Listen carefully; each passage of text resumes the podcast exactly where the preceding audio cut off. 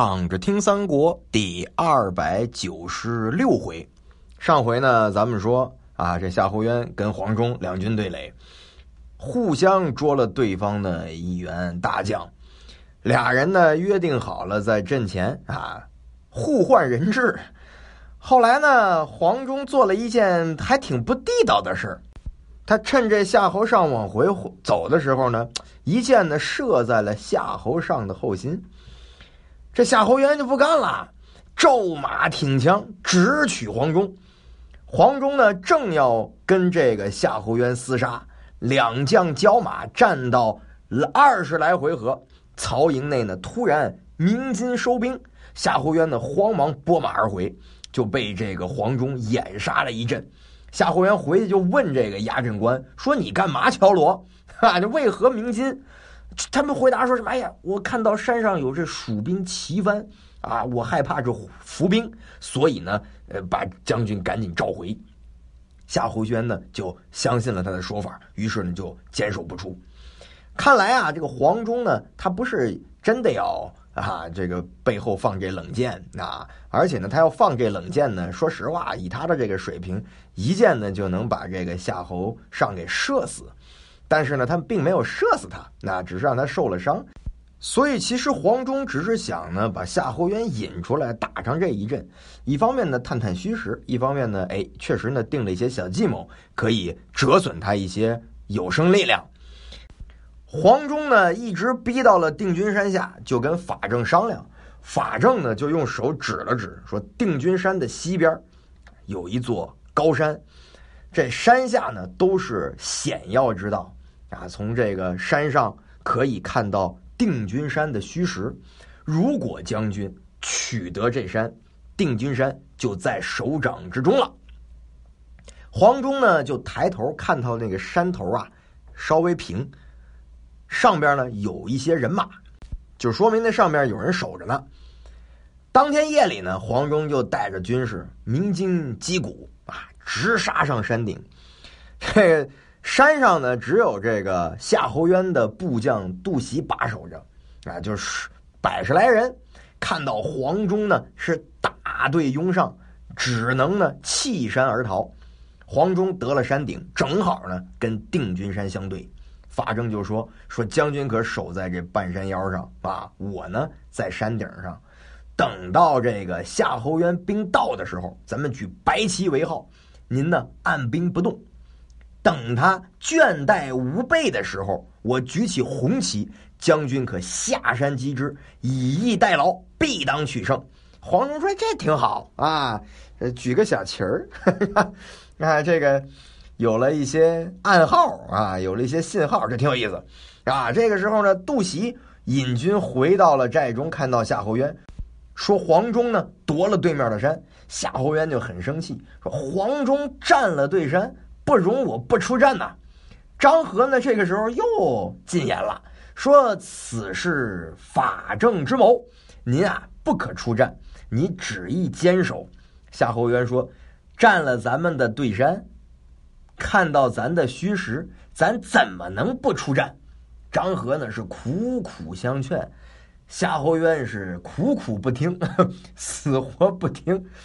夏侯渊呢，就分军围住对山，大骂挑战。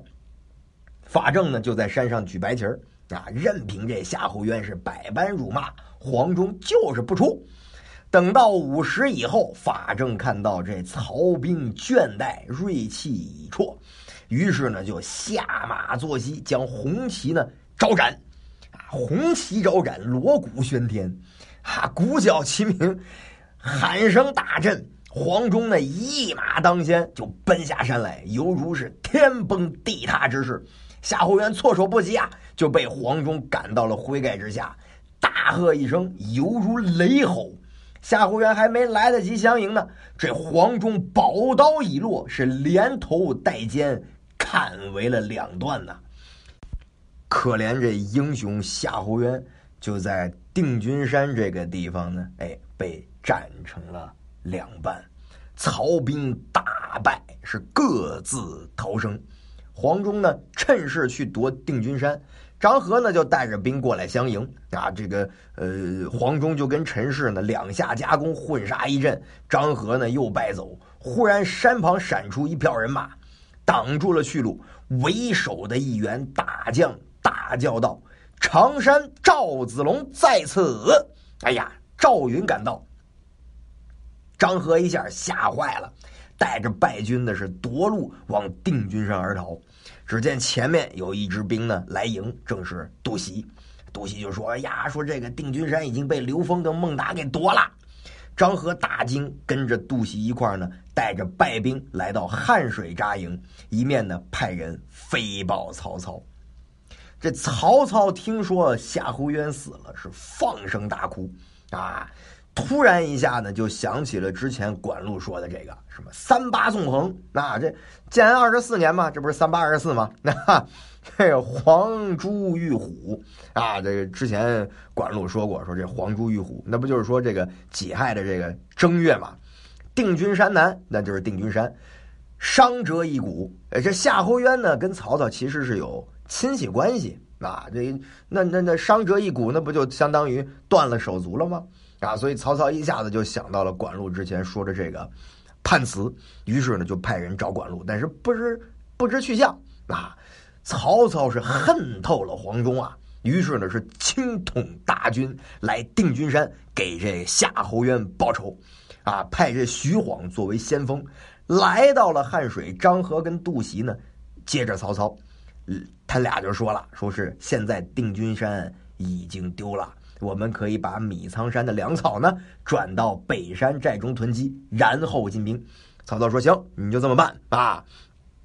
再说黄忠这边。黄忠斩了夏侯渊的首级呢，就来到葭萌关上见刘备献功。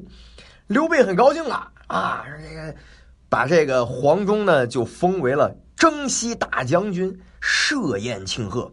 突然呢，就有人来说说曹操自领大军二十万来与夏侯渊报仇了。